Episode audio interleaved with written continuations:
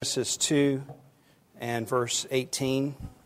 For those of you who are uh, visiting with us today or haven't been with us in a while, we're working our way through the book of Genesis, and we've had a few uh, adjustments in the planning, but God, in His kind providence, brought us to this passage today. This was not any great planning on my part. This is how it worked out, and I can tell you all the backstory. So look with me, if you will, to Genesis 2 and verse 18. This is the Word of God. Then the Lord God said, It's not good that the man should be alone. I will make him a helper fit for him. Now, out of the ground, the Lord God had formed every beast of the field and every bird of the heavens, and brought them to the man to see what he would call them. And whatever the man called every living creature, that was its name.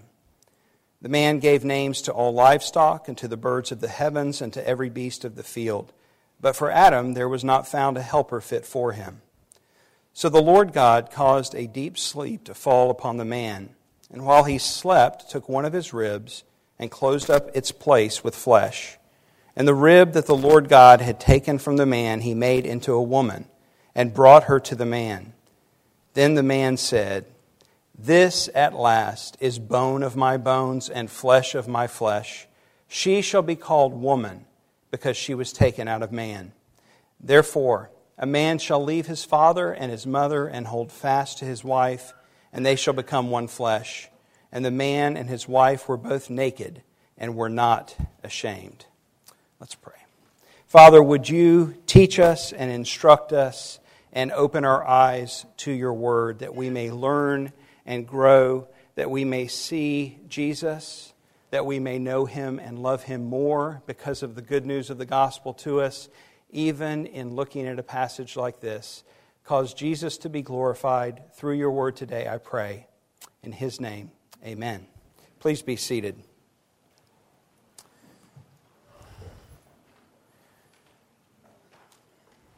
One of the things that I'm finding in my study through the book of Genesis is that I'm reading a lot more than I feel like I normally do. There's just so much. And in reading, uh, you kind of can, I described last week of the rabbit hole that I fell down of the Mark Futato article. Um, and this week it was different uh, books and articles and so forth. But it's, it's neat to not only think of the treasure trove of what Scripture is, but also to see what different people's perspectives were. And one of the things that I came across uh, was a story that James Boice, or a riddle that James Boice told of. James Boice was the pastor at 10th Pres in Philadelphia for years. And he spoke of this riddle as if it was common knowledge. I had never heard of this. And the question is what is most like half a wheel of cheese? Now, you may know the answer to this. I had never heard it, and I kind of felt dumb when I read that I was supposed to know this, and I don't know it and I didn't know the answer when I first read the question. Uh, part of the problem with a riddle like this today is what's a wheel of cheese?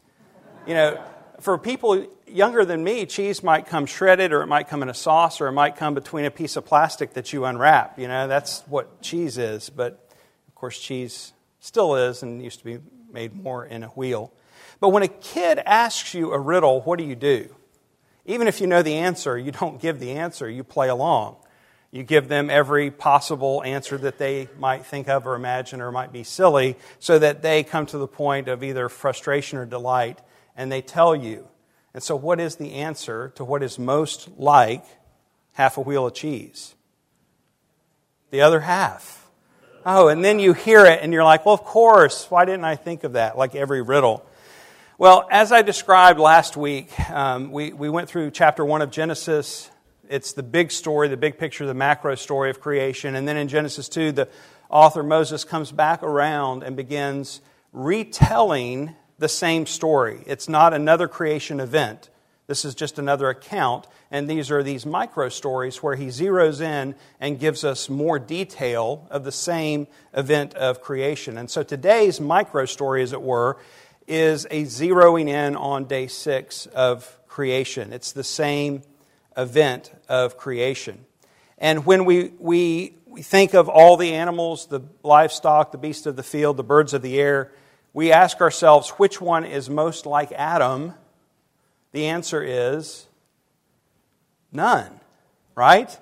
There wasn't one. That was kind of the point of him bringing all the animals before him. What is most like Adam? Well, it would be the one created for him. There wasn't a suitable partner for Adam after all of the animals were made, and so God made the other half. Now, in that, I'm not saying that Adam was half a human or that Eve was half a human, but that when we see how God made man, he made him male and female in his image. And so his image is not perfectly expressed in the male or the female alone, but in the male and the female, in the completeness of his creation. And so God declared it's not good that man is alone. Something's missing. Eve was that which was missing. And Adam, God did something for him to instruct him. And he brought the parade of animals around for him to see that what's like, most like a half a wheel of cheese, you know, there was no other half of the wheel of cheese. In God's sovereignty, this text falls on Mother's Day, as I mentioned. I'm thankful for that because it speaks to the gift that women are to all of us, and particularly for mothers. Good or bad, hard or easy, this day recognizes that none of us would be here without our moms. For some of us, it's a day of mixed emotions. There's both bitter and there's sweet with this day. But there is no question that all of our lives have been marked by our mothers. Again, because all of our mothers were sinners, it's good and bad. And because we live in a sinful world, it's good and bad. There are marks of both kinds.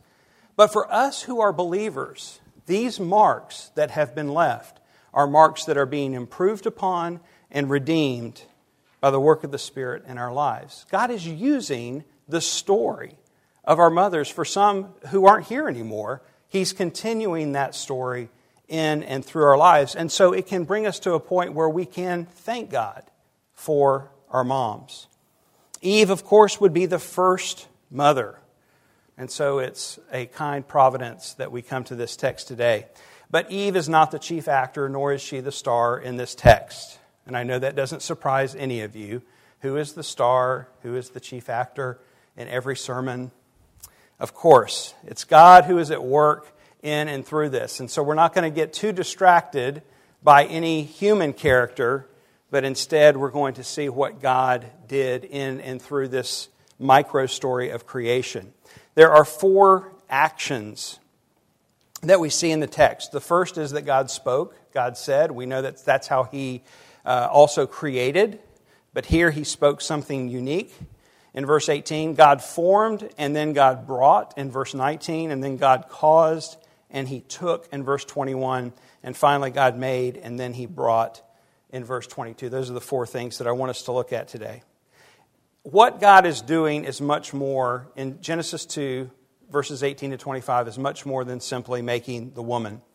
God is graciously bringing an instructional tool in the life of Adam.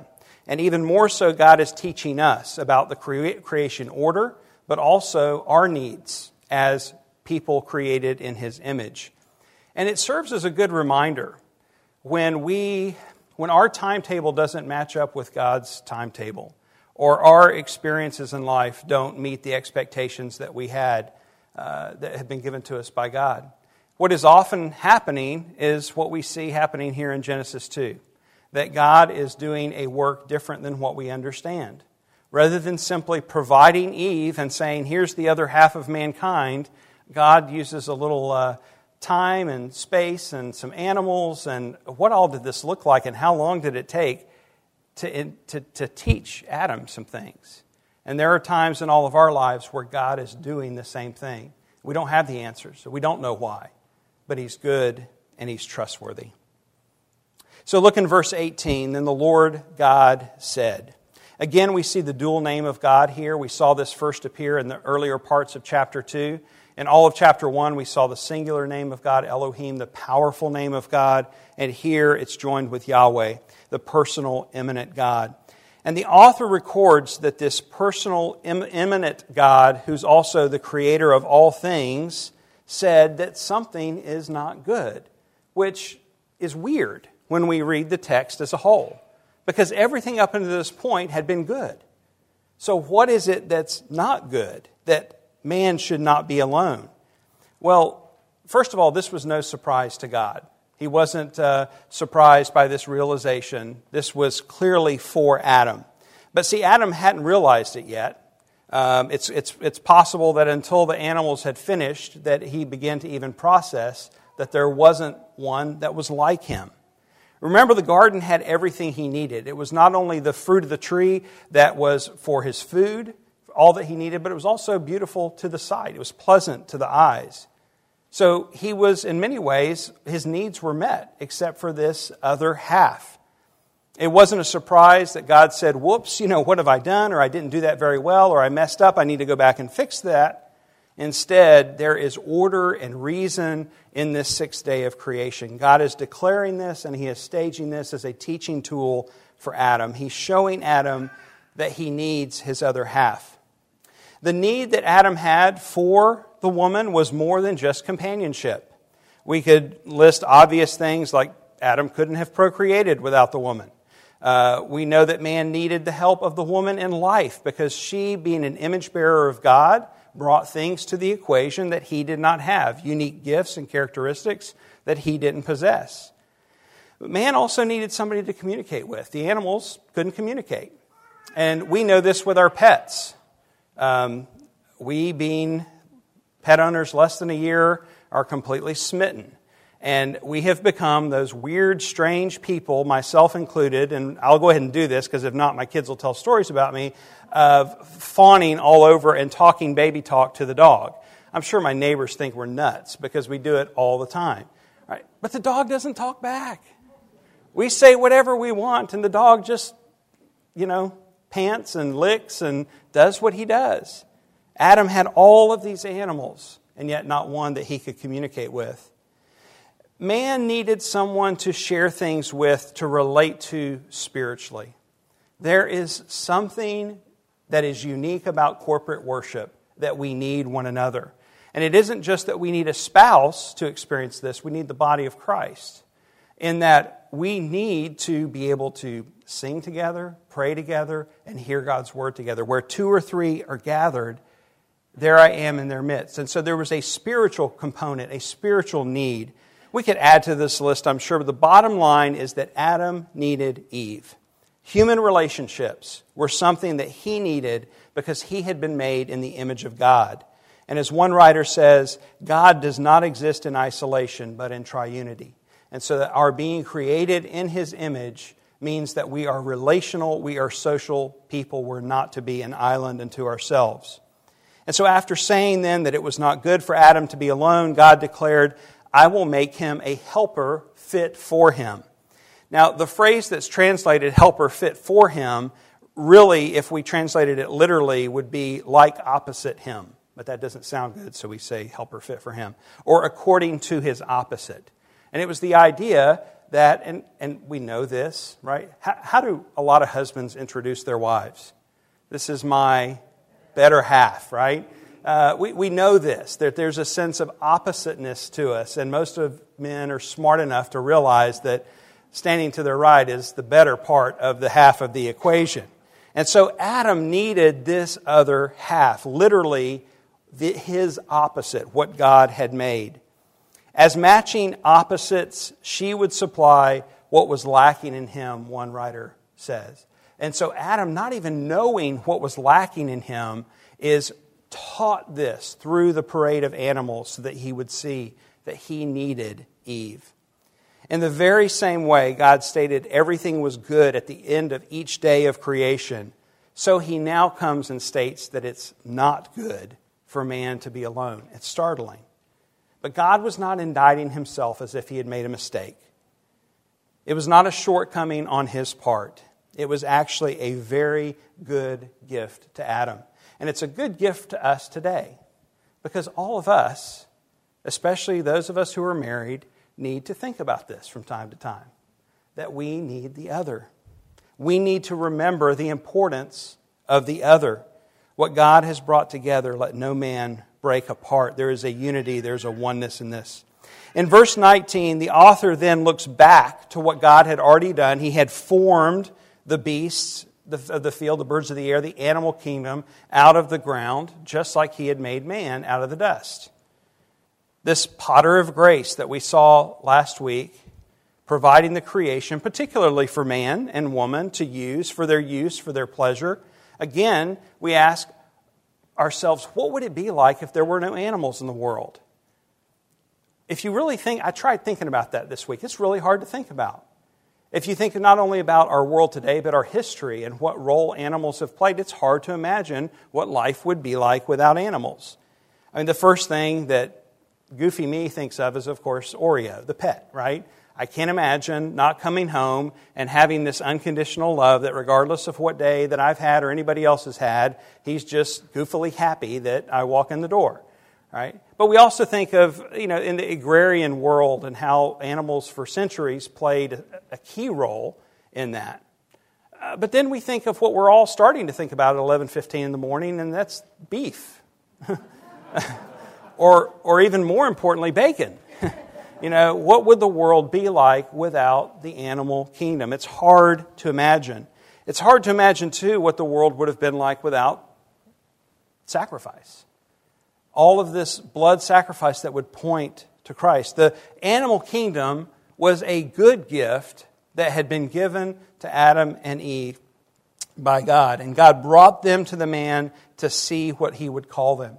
If you remember back in the first chapter of Genesis, we saw that the act of naming something, as God named day and night, heaven and earth and sea, those were all a, a sign of sovereignty or rule or dominion in the Near East. And so God here is taking Adam and he's showing him how to rule and have dominion over the animal world. Adam wasn't just simply grunting as the animals walked by. It's not told to us in, in this, but we, we can understand that God had given him the gift of communication, of language. Adam was able to communicate and speak. And not only that, he was able to discern and understand and give names based on his observations to the animals. And so he is displaying his godlikeness in that he's made in the image of God and the, his ability to communicate and his ability to be creative in the naming of the process of animals. Um, he's really showing how he's made in the image of God. But of course, there's more than this, this to, to this exercise than just naming the animals, because God is helping him to see in verse 20 there's no helper fit for him. God already knew this. God didn't just realize this now. He already knew this. He wasn't surprised by it. This was just a gracious educational gift to Adam and to you and me. And again, it's something that we can ponder as we look to our spouse. What Adam was missing, what was not good about this, Eve brought to the relationship. And by inference, we can say that Adam also brought this to the relationship. The one needed the other and by becoming one flesh in marriage when either spouse tries to hurt the other out of anger or retaliation for their own hurt, they are truly hurting themselves. When you speak harshly, when you push buttons, when you act passively aggressively to your spouse and hurt them, you are hurting yourself. When you think the worst about your spouse and continually seek to find fault in them and break down the confidence of the relationship, you're hurting yourself because it's one flesh. So, for us who are married, God has given you one to the other. So, don't trample on the good gift that He's given. Now, you who are not married, whether you're never married, you've never been married, whether you're single again, don't misinterpret this as being tied to your worth. Marriage is a good gift. There isn't a question about that. It is. It's a good gift. But not everyone is given the gift, and not everyone is given the gift for the same amount of time. This does not mean that you are deficient or that God loves you less or that He has somehow punished you. It's easy for us to look at the gifts that other people have been given and wish we had it ourselves. It's what we do. You who are parents know this. You know, the minute that you give a gift to one child, if you don't bring one for everyone, if it's a birthday or a special event, envy is automatically kicked in. And if you haven't been a parent, you can remember back to your own life how you did this. And we still do it as adults. We look across the fence and the grass looks greener. And we think, oh, that I could have that. we need to realize that singleness is also described as a gift, even if it's only for a time. This is how Paul described it in 1 Corinthians 7. He says, Now, as a concession, not a command, I say this. Again, as a concession, not as a command, I say this I wish that all were as myself, but each has his own gift from God, one kind uh, of one of one kind and one of another. To the unmarried and to the widows, I say it is good for them to remain single as I am. It's a gift. So if today God has given you a spouse, cherish them as a gift that they are to you to give glory to God through the testimony of your marriage. And if today God has given you singleness, cherish this as a gift and steward it to the glory of God through the testimony of your life. Now, in verse 21, after naming the animals, Adam now saw his need. He needs someone like himself. There's no suitable partner for him. The Lord then caused a deep sleep to fall upon the man, and while he slept, took out one of his ribs and closed it up, the, closed up its place with flesh. This is the first surgery, the first uh, anesthesiology uh, of God. Bob Wisniewski was, I don't know if he's here this morning, he was over this past week, and he said uh, something of a friend, a pastor friend of his house, that his wife would tell people when asked, you know, what does your husband do? Uh, she would say, well, he puts people to sleep. And I told Leslie that's, that's the answer that you need to tell people now. Because, you know, when you tell people that you're a pastor or you're, if you're a wife, that your husband's a pastor, it's, you know, you want to experience awkwardness or the complete shutdown of the thing. So I said, just start telling people that you, you know, I put people to sleep. Here, God puts Adam to sleep. And it's, it's for a reason. It's not just so Adam won't feel any pain there is something very specific. Does this sound familiar to another story in Scripture where God puts someone to sleep? Do you remember Abraham? When God came to establish the covenant with Abraham, he set the whole scene up and then he put Abraham to sleep. Why? Because God's saying, I made the covenant, I'm going to establish the covenant, and I'm going to keep the covenant. And it's just going to be a gift to you. And here, God is showing Adam that Eve is a gift to him. It's not his work, it's not his creativity, it's not his handiwork or his uh, possession, which serves as a testimony to us. God was bringing to completion the task of creating man in the image of God, male and female. And it does communicate the moral ordinance of the created order. Man was created first, and then the woman. But it also serves as a testimony to Christ and his bride a testimony that each marriage has the potential to put on display the unity of husbands and wives shining the glory of Christ and his bride, the church. And we know that this image that we see in Christ as the groom and us as the bride is a sure thing. It's where our hope is, that nothing can separate us from his love. Adam doesn't get any of the credit, he's helpless, he's fast asleep. Eve was not going to be his possession or his handiwork. Instead, she was a gracious gift to him. And not only was she going to be a gift to him, she was going to give gifts to Adam. For Eve would become the mother of their children. Eve, the first mother, is an example of not only the way we see life given, it's the way all of us came into this world, right? But we also see the one who does exactly what Jennifer's doing now nurturing, comforting. And what does a baby want? What does an infant want? What does a toddler want when they're hurt? Occasionally, maybe they want someone else, but typically we want mama. We want mama. Mama's the one who brings the comfort, who brings the care. And sometimes even older children want their mom, and usually moms don't complain about that. So God rendered Adam helpless to give him this good gift of his better half. And one of the quotes that I came across, I think it was in every commentary I read this week, which I've never seen happen before, is a quote by Matthew Henry. Matthew Henry's he's an old dead guy, Uh, Presbyterian minister, and because his stuff is old, it's all in the free domain. So his commentaries are accessible. If you ever want a, a Bible commentary, Matthew Henry, Google it. You can have access to all of his commentaries for free. A lot of times, think people think when they're free, it must not be very good, but that's not the case with Matthew Henry. He tends to be pretty good. And this is what he wrote The woman is not made out of his head to top him, nor out of his feet to be trampled upon by him, but out of his side to be equal with him, under his arm to be protected, and near his heart to be beloved. He had a way with words, didn't he? Well, in the final verses of, the, of this passage, we see the first wedding ceremony. God takes the rib from the man, he makes it into the woman, and he brings her to the man like a father walks his daughter down the wedding aisle. And Adam's first response, these are the first recorded words of Adam in Scripture. They're not only ecstatic, they're poetic. He says, This at last is bone of my. Do you hear the exasperation? He's seen all the animals.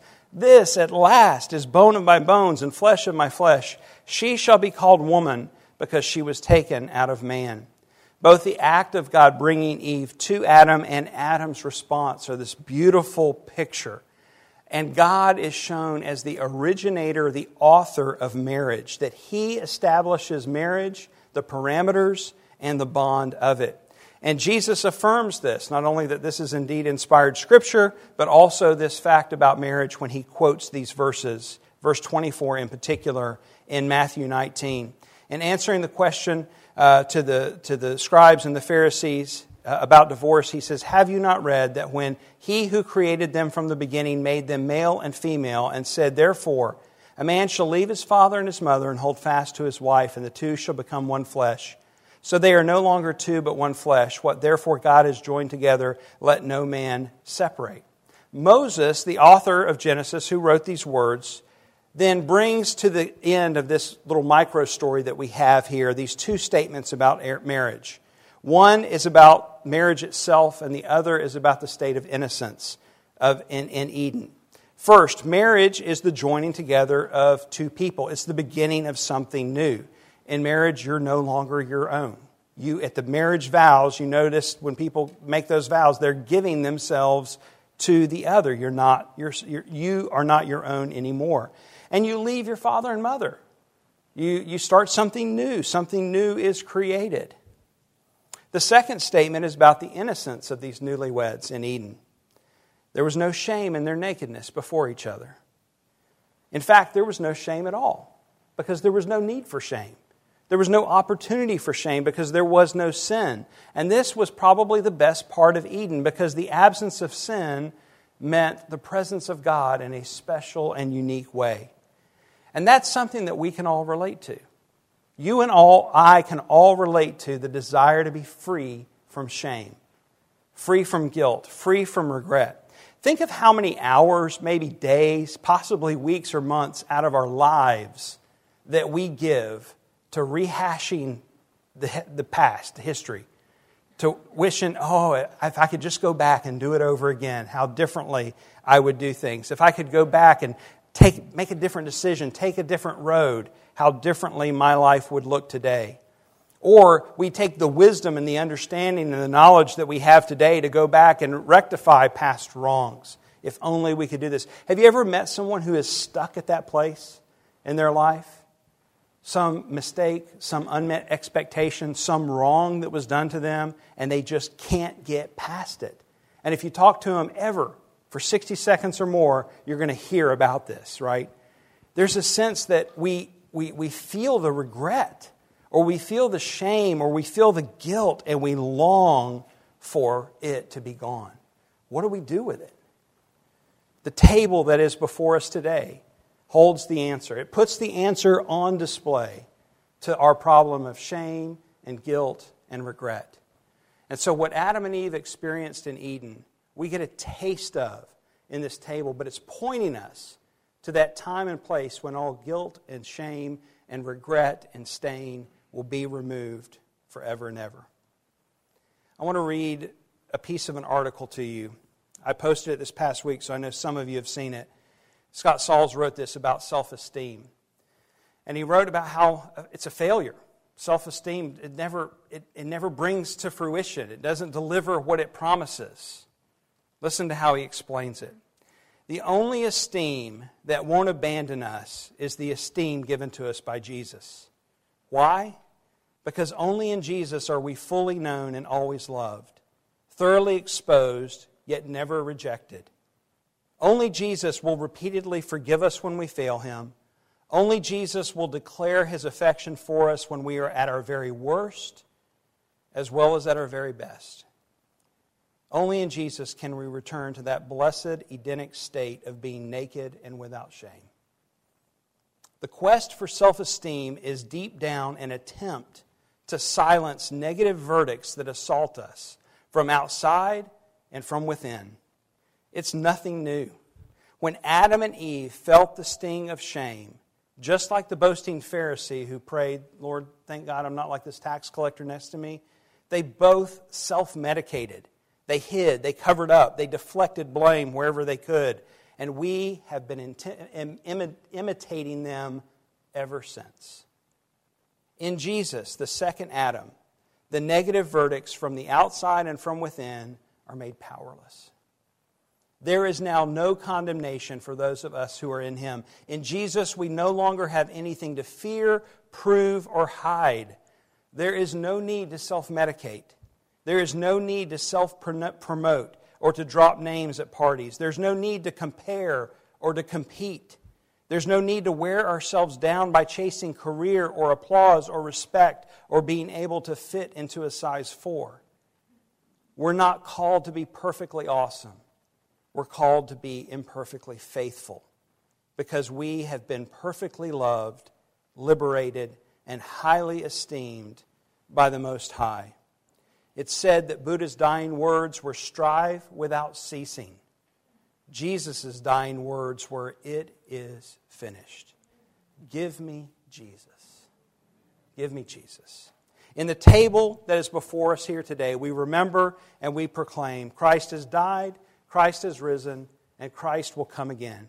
That's the hope for the guilt and the shame that we know from our sin. It's the hope of our broken bodies as they decline and fail us. It's the hope for the sin wrecked relationships, including imperfect moms and dads and children and friends and co workers and church members and pastors.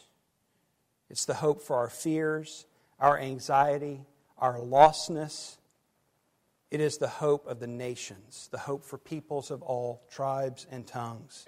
Jesus, who died to restore us back to the state of Eden, the relationship that we long for, in which we will have fellowship with God perfectly, hope for the future, and peace in this life. Let's pray. Heavenly Father, we do long for everything to be complete. We long for Jesus to return and make everything right. And yet, while we're in this in between now and not yet experience, we look at the hope of the cross. We look at this table that's before us, and our hope is sure because of who you are, because your faithfulness is beyond compare. It never ends, it stretches to the skies. Because you always do what you say you will do, because your promises are true, because you are the same yesterday, today, and forever. We know that we can trust you. And so, this hope that is ours is a sure hope. And I pray that you would make it surer today for us, that we would believe more of what Christ has done for us, that you would grow us in the faith, and that the, the guilt and the shame and the regret that we experience today and that we'll fight against tomorrow and the day after that, that it would be bathed in the blood of Christ, the good news of the gospel. That the scars that remain in Jesus' hands and feet are the scars that dealt finally with all of our sin, all of our our, our shame, all of our regret. When you said on the cross, It is finished. Thank you for that. We pray in Jesus' name. Amen.